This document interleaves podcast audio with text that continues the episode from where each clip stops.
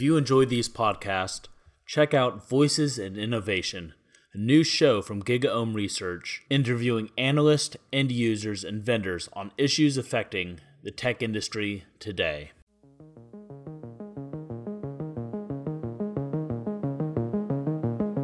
This is Voices in A I, brought to you by GigaOM, and I'm Byron Reese.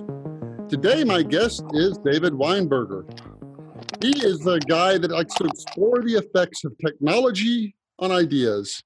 He's a senior researcher at Harvard's Berkman Klein Center for Internet and Society, and was co-director of the Harvard Library Innovation Lab and a journalism fellow at Harvard's Shorenstein Center.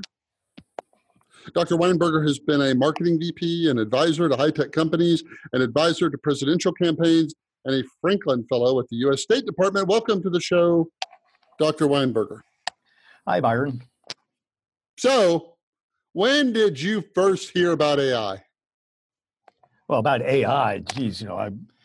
Um, well, was it nineteen fifty-six? That's when, what I'm thinking. Uh, but you were only six then, so I'm guessing it wasn't then. Well, so, well, depend, so as soon as the first uh, science fiction robot movies came out, that's probably when I heard about it. Robbie the Robot, I think. There you go.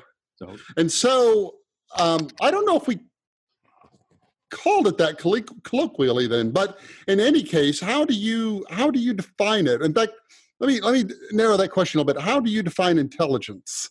Oh, geez, I don't, I, I try really, seriously tried not to define. But don't you think but, that's interesting that there's no consensus definition for it? Like, could you argue, therefore, that it doesn't really exist? Like, if nobody can even agree on how to, dis- what it is, how, how can we say it's something that's a useful concept at all? Well, so, um, I, I don't want to measure whether things exist by whether our concepts for them are clear, since most of our concepts just are. Ultimately, when you look at them long enough, they're, well, they're not clear. Um, and words have uses. We seem to have a use for the word intelligence as intelligent as opposed to something else. It's usually really useful to think about the context in which you use that word or another one. And even though we are not I define life, right? And when we Uh, but it's a pretty useful term, especially when you're talking about whether something's alive or dead. You know, you don't have to be able to define life precisely for that term to be useful. Same thing with intelligence. And I think it can often be a mistake to try to define things too precisely. Well, let me ask a slightly different question then. Do you think artificial intelligence is artificial because we made it? Or is it artificial because it's not really intelligence, like artificial turf? It's not really grass. It's just something that can mimic intelligence. Or is there a difference? Um, so it's a good question. I, uh, I would say I think it's artificial in both ways, and there is a difference. Ah, well, tell me what that difference is. How is it only mimicking intelligence, but it isn't actually intelligent itself? Well, you're going to be really angry at me. It depends how you define intelligence. um, to me, that's not the burning question at this point, and I'm not sure if or when it ever would be. Um, there, generally, we want we ask about whether machines are intelligent um, in sort of everyday conversation, insofar as this, you know, we're talking in everyday conversation about this sort of thing. But it's because we are um, concerned about whether we need to treat these things in a way that we treat other human beings, that is, as creatures that care about what happened to them, happens to them ultimately. Um, or we want to know, are they um, doing stuff that we do cognitively that's su- sufficiently advanced that we are curious about whether a machine is doing it? And we don't call a, an abacus intelligent, um, even though you know, we use it for counting. We're a little more tempted to worry about um, whether machines are intelligent when we can't see how they work.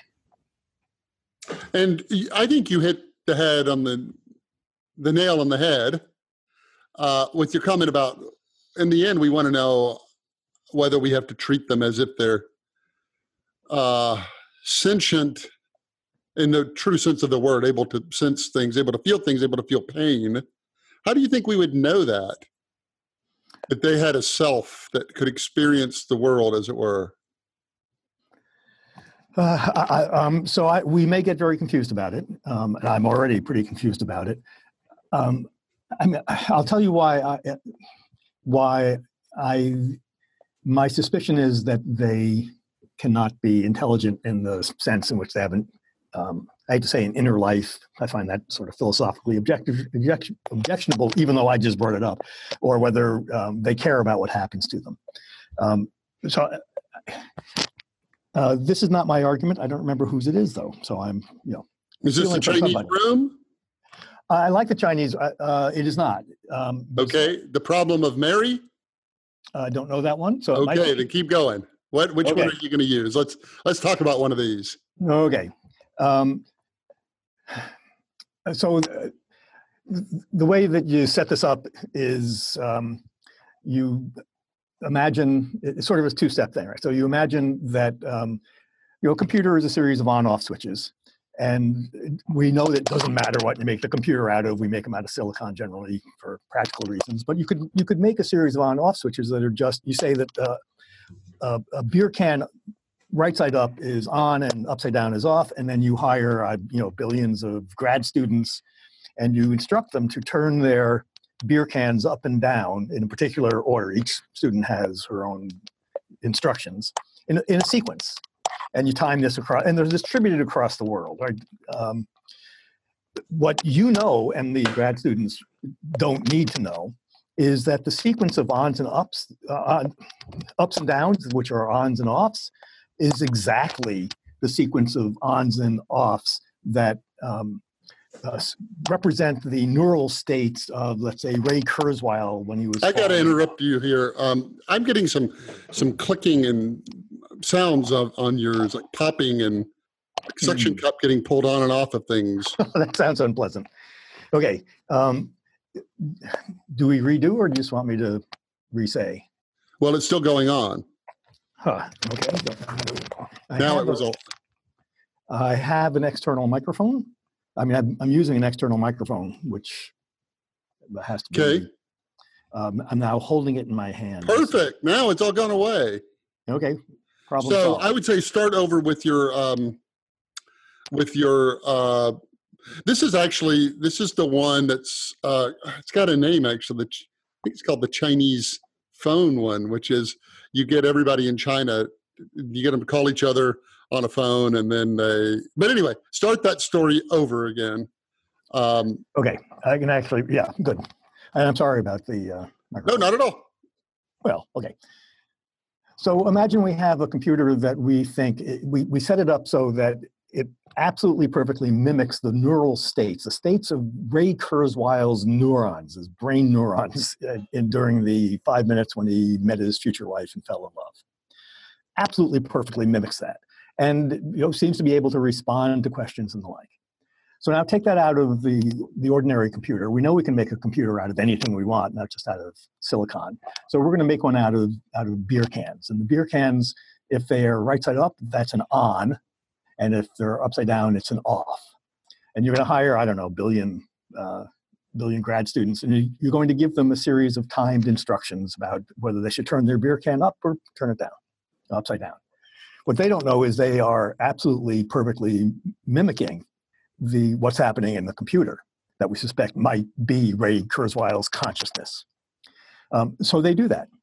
And so first part of this, I think, disproof or attempt to disprove the poss possibility of this sort of um, artificial intelligence that actually has achieved uh, consciousness is that, um, first of all, it's absurd that a series of beer cans being turned right side up and upside down could be uh, conscious.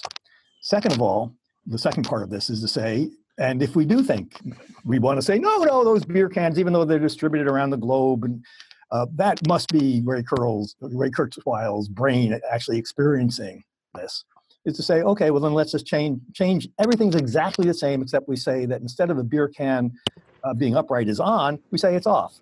It no longer mimics those states, which means that the same phenomenon, the same thing, these beer cans being flipped up and up and down, both is Ray Kurzweil falling in love, and simultaneously, at exa in exactly the same way, it is not Ray Kurzweil falling in love. And I'm going to go to Aristotle and say one of the most basic laws is that a thing cannot be and not be at the same time. Uh, so I, I, let me well, tell then, you why. If, if that if that's the case, how is it that people, because you could you could have a similarly reductionist view of what goes on in our brain. You could. and yet we are conscious. So we um, could have that reductionist view, but I think we're only tempted to that reductionist view because we first of all view the brain as an information processor. It's not, it's an organ. I, I, you, you can simulate um, exactly in a, in a computer exactly what's happening with digestion, but there's no sense in which that's digestion. And you can't go back and, and say, well, but then how does digestion work? Because it's, it's not. The point is that um, computers are symbol processors. And for a symbol to have to be a symbol, somebody has to be intending it to be a symbol.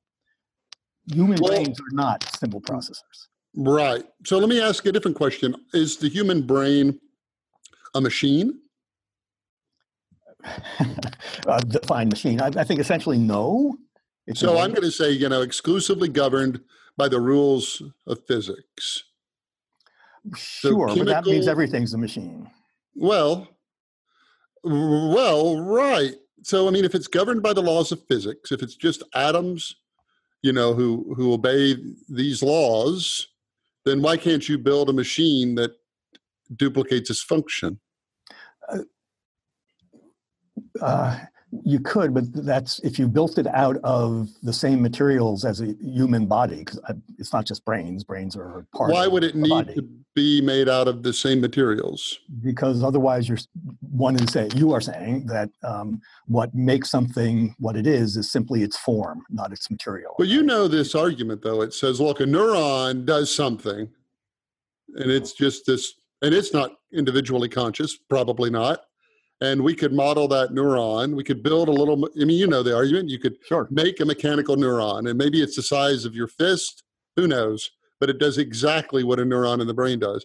And if you bolted enough of those together, it would be a brain. But why wouldn't it be? Because it's not doing exactly what a neuron is doing. It's it's doing a, it's a symbolic representation of a neuron. We only say it's doing the same thing because we have intended it to be taken that way.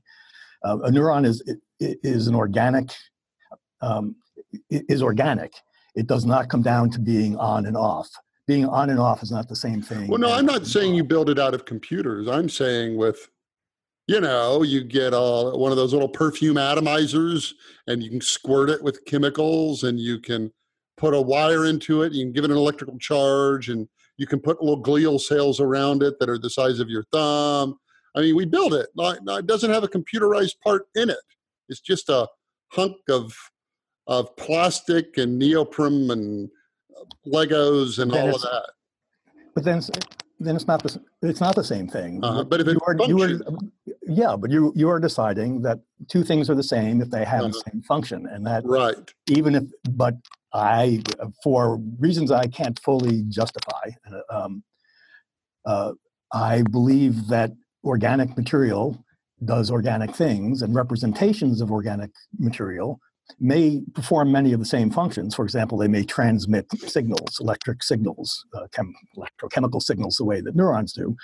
Um, but doing, uh, for it to be a brain, and for and thus, well, for it to be a brain, it needs to be a brain. I don't separate, and I, this is this is a very, um, this idea that things are what they are, independent of their material, is in some ways a, a new idea, uh, encouraged by, among other things, the information revolution, where everything became information. It's also a really, really old idea. It's Plato, which, and I tend towards Aristotle, who thought that the two things, the form and, and the matter, are not ever really separated.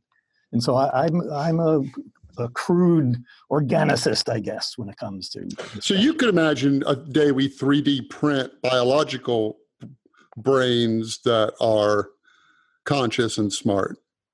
I guess, I, you know, uh, I'm not sure how practical that is, but I'm not, yeah. my position does not commit me to saying that the only things that, that are, uh, can think have to be, you know, born of woman and go through the biological process. If we can, right. sim- if we can create it without the same materials in the same form, then yeah, I guess so, that'd be a problem. For, you know, that'd be a question for me. For fair sure. enough. So, so let's talk about emergence then, because a lot of people read the mind, and I'll just define the mind as I'll loosely define it as everything the brain does that seems to be something more than an organ should be able to do. Like, you know, your heart doesn't, your heart doesn't feel emotion probably, even though, you know, poetically we say it does. And your, liver doesn't have a sense of humor and all the rest. So the brain does these things, the mind, that appear to be emergent properties.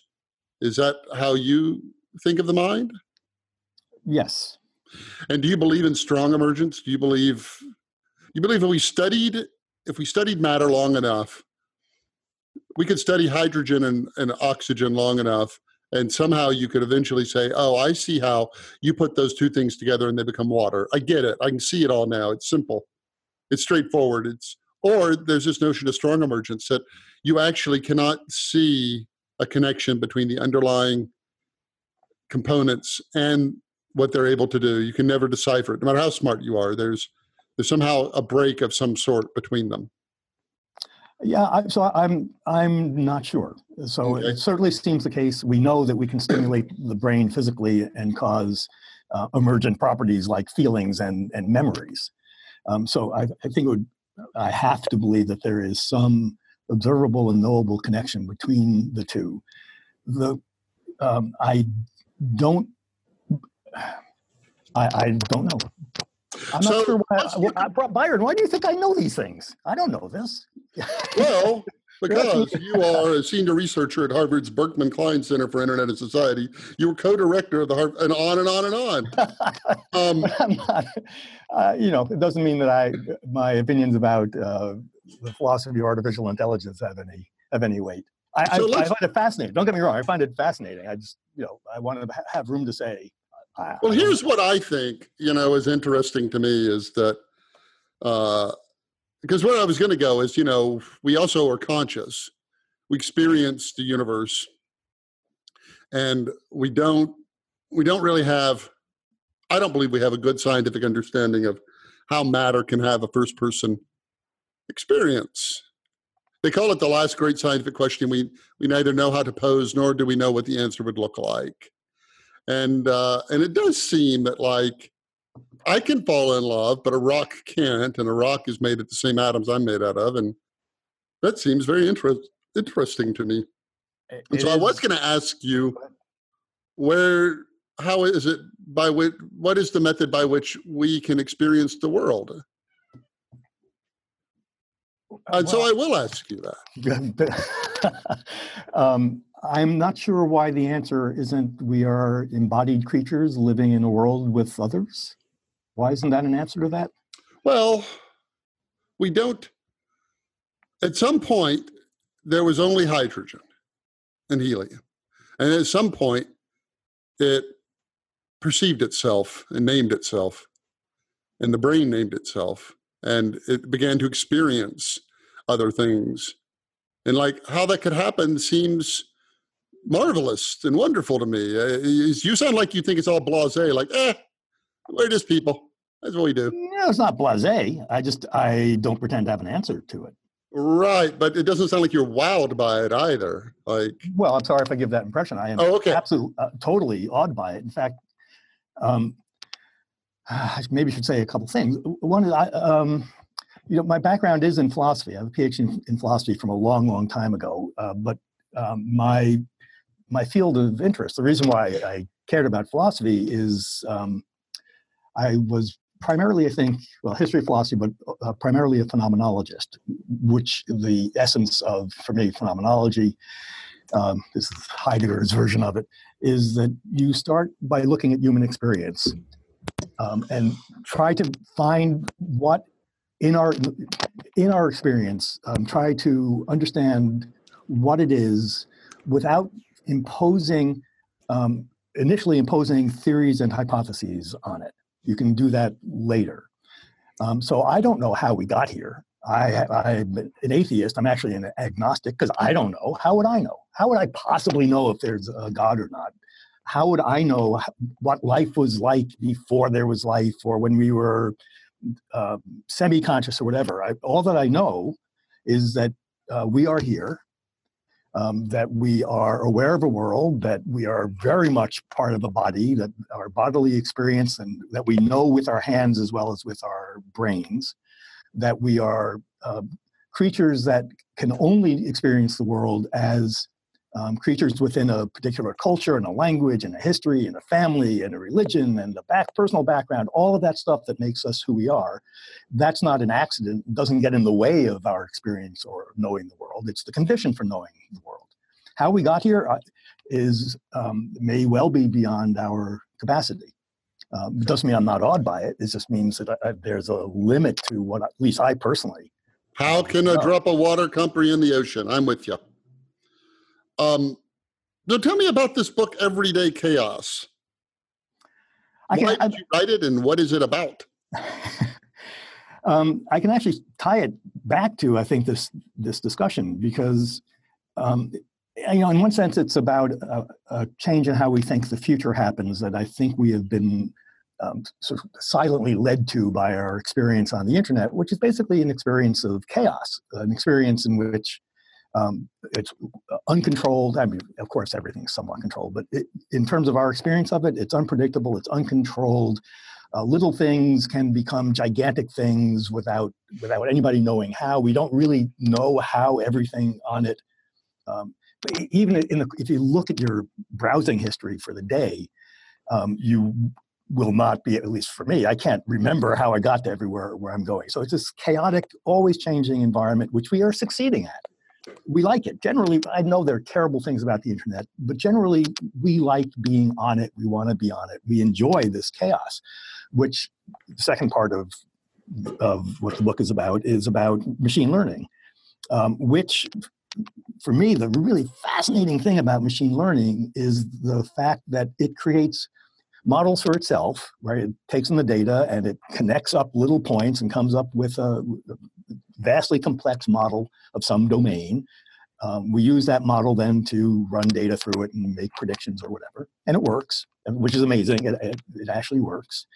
But at least in many cases, we cannot figure out how it comes to the conclusions that it does. And those conclusions are, are, are more accurate than we can do, which is why often we use machine learning. So here we've invented a technology that is too complex for us to understand.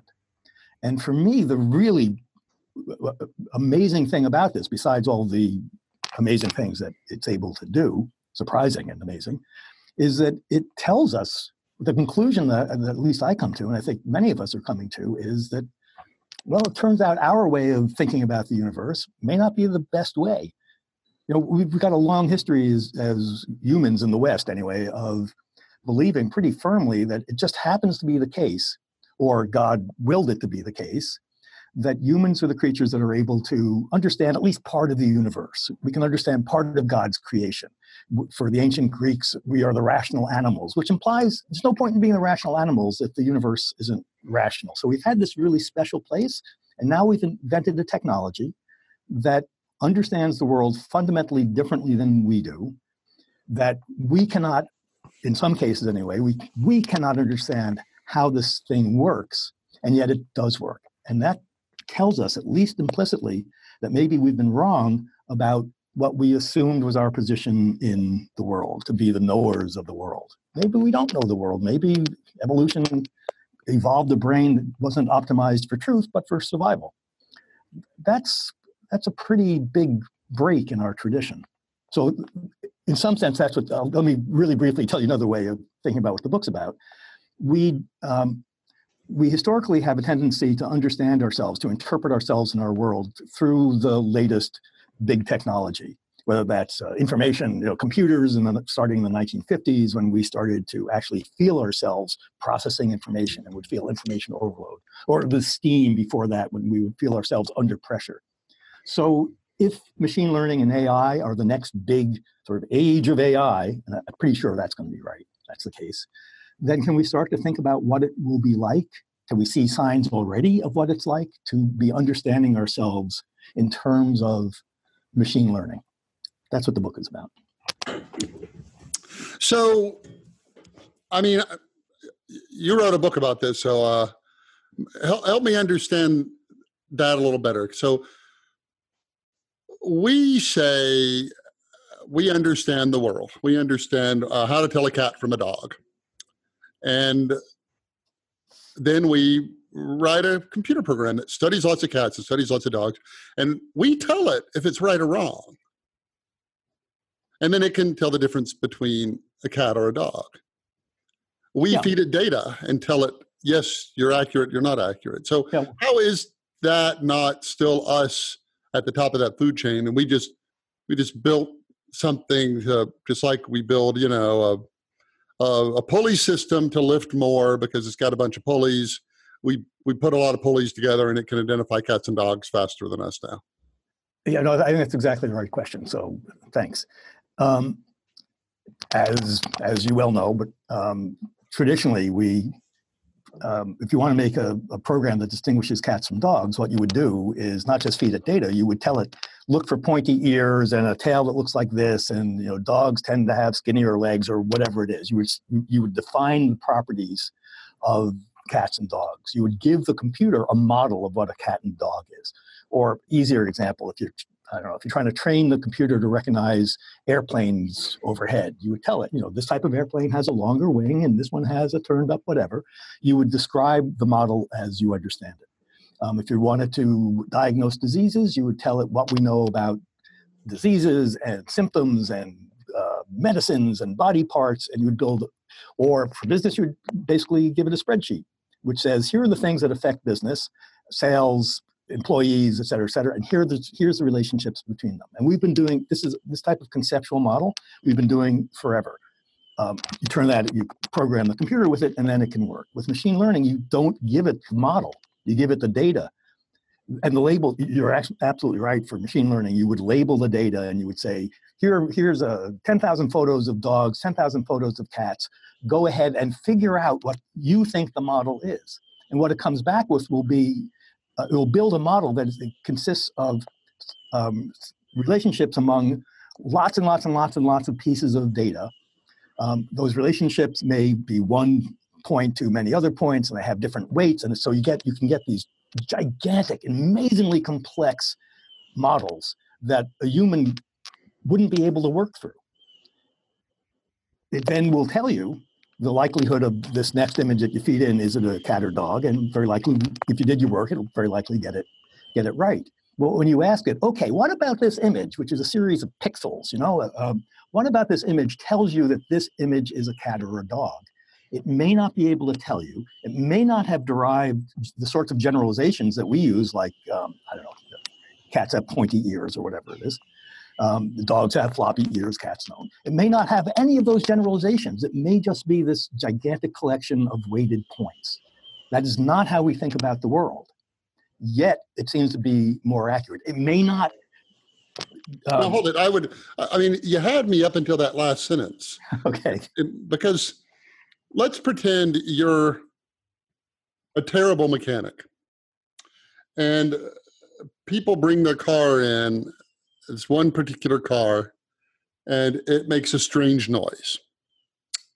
And you're not a very good mechanic. You don't know anything about cars. So you take this first car that comes in, and you pop the hood, and you take a hammer, and you just whack it in this random spot. Nothing happens. And you're like, oh, I don't know what's wrong with it. And the next day, another car comes in, and you just whack it, and nothing happens. And then third day, you whack it in a different place, and it fixes it. Um. And then another car comes in, you whack it in the same place, and it fixes it again, and again, and again, and again. Well, you now know how to fix that car. You don't have any understanding why it fixes it or or anything like that.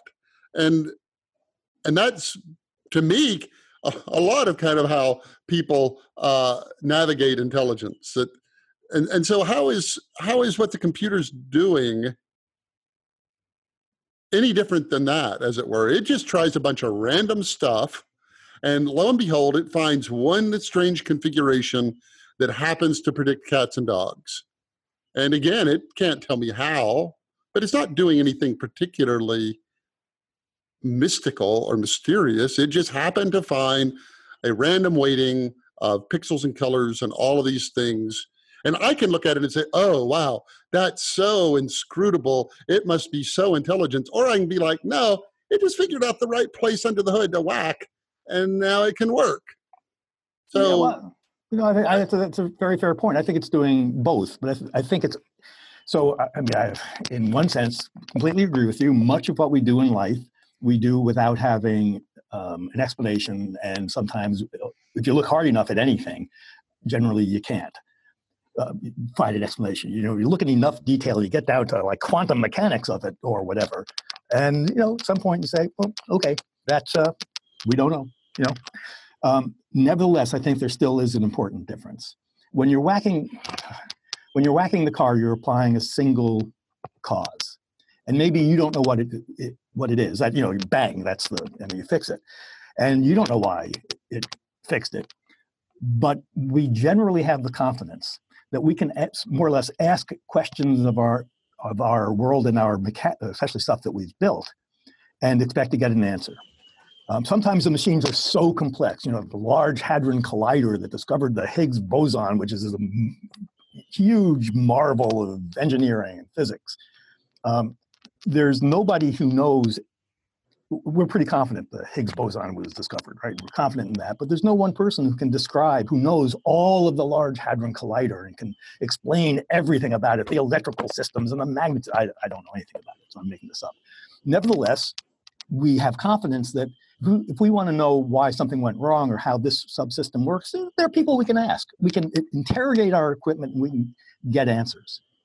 Uh, likewise, tap with the hammer, you don't know, but Some, somewhere there's an engineer who will figure it out.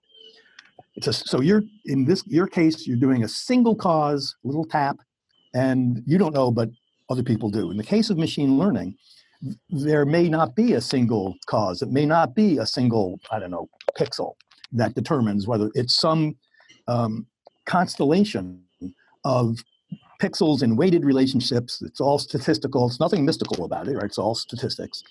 Um, that gives rise to the probability that this is, yes, it's a cat, and the machine is right or wrong.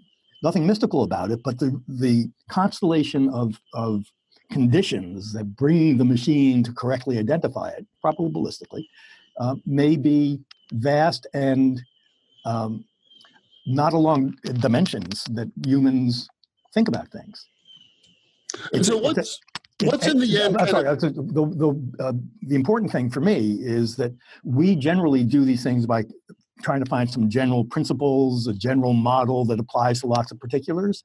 And machine learning does not feel a need to generate um, those sorts of generalizations, but I, which is a really different way of thinking about the world. I'm sorry, I cut you off. No, no, no. I, I was, um, you know, though I think about it, I, I think of the... Think of the famous essay, I Pencil.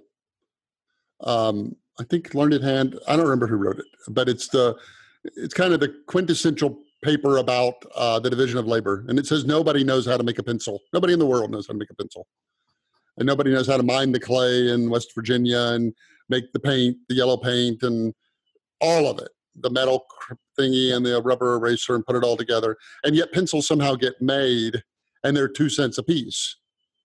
And so we kind of already function with this kind of collective emergence, emergent intelligence as a society, again, in a way that none of us really understand how it all works.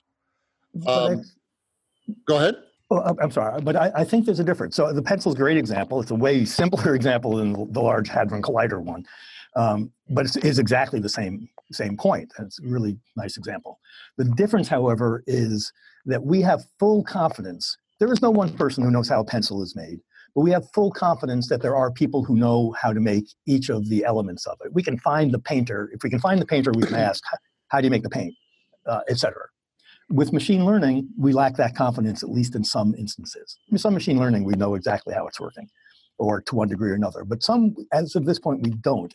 And there's nobody to ask. And the reason that we don't know is because it's not, because it's such a, it's depending upon such a large collection of small points connected in a network, in a neural network, uh, that uh, have different weightings. It doesn't resolve to, um, to the sorts of general principles and ideas that we use, uh, that, that we use in order to say we understand something. We see the principle um, that explains why this or that happens, why the paint dries the way that it does. We may not have that in some machine learning models.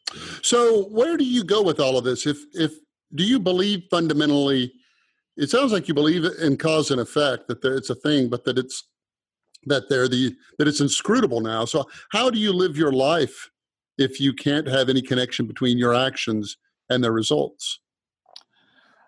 Well, I do believe in cause and effect, so I do think that there is some connection. But that it's not knowable, that it's not, now, that we can't really know it, that we're, we're, we're kind of set adrift, and that we know that at some level it's all cause and effect, but we can't comprehend it anymore. Um, yes, so I, um, I mean, I think a couple things. One is that um, I think, and I actually hope, that we are coming to recognize that we too easily assume that life is orderly and um, and non-chaotic. I, I personally hope I, that, for whatever reason, suits my personality, um, that we all get, um, if we start, if machine learning starts to inform our self-understanding the way that the information revolution has, back through history, other revolutions, then we may uh, be able to pay more attention than, and give more value and credence to the individual um, pieces that, that we encounter in the world, that is things, and the acc things we write off as accidental, merely accidental, um, maybe we'll see as um, also worth paying attention to, not just, not merely writing off. Um, I think this has very large implications, which we're, we're already seeing this very directly, in how we and businesses think about planning, um, how what we think about strategy, um, how we see progress, what constitutes progress. I think all of these things are affected by accepting the um, chaotic nature in which we have all, always lived.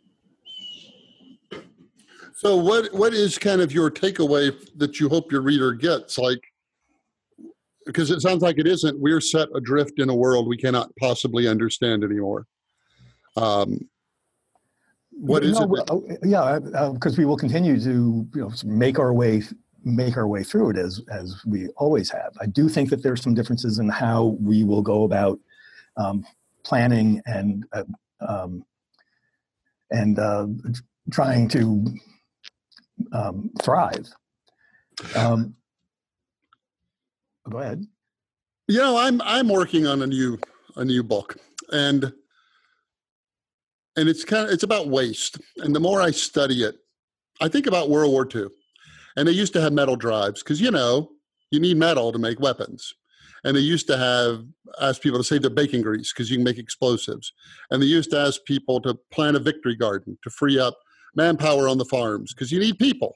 Yep. And they used to ask you, you know, not to drive as much because the war effort needed rubber. And so you could tie every one of your actions to like, okay, I see how if I do this or don't do this, it helps the war effort. And what happens is when I'm doing this new book, I'm finding I can't, there's so many unintended consequences of things and so many, so many things that, that like, did you know if you download a movie off the internet, it releases fifteen pounds of C O two? I'd never heard that. Yeah, isn't that something to think about? Like, and you think, well, I, I, there's nothing in my experience that suggests streaming a movie is fifteen pounds of C O two. Uh, but, you know, it, it, it takes a measurable amount of electricity, and you can figure out how much that is, and you can figure out how, you know, how much coal you have to burn to create that and how much that releases. And now I find we live in this world, it turns out to me that that I can't, I can no longer trust my intuition about these sorts of things. And that it does seem to be an ever more complicated and complex world. Um, so what's kind of your remedy to that, or do you have one? Well, so I think we're inventing um, new strategies um, that take account of the fact, and in fact find benefit in the fact that um, life is unpredictable. Um, and I think you see these all over the internet already. I mean, it's, um, things like um, uh, minimum viable products, where instead of trying to anticipate what your users will want, you launch with the smallest essential feature set that you can, and then you watch what they do, what they complain about, what they're saying, you talk with them, you measure. and then you start adding features. This is the exact opposite of how we've designed products forever. We've always tried to anticipate what people are going to want. Right. Well, in a world in which anticipation actually turns out to be, in many ways, a pretty weak, best we had, but pretty weak um, uh, way of proceeding, Um, movable, uh, minimal viable products are, are a really good alternative. And there's a ton of other things. I'll just list some of them quickly uh, that also work because they purposefully refrain from an- trying to anticipate and predict. So open platforms where people can build stuff with your stuff that you didn't anticipate.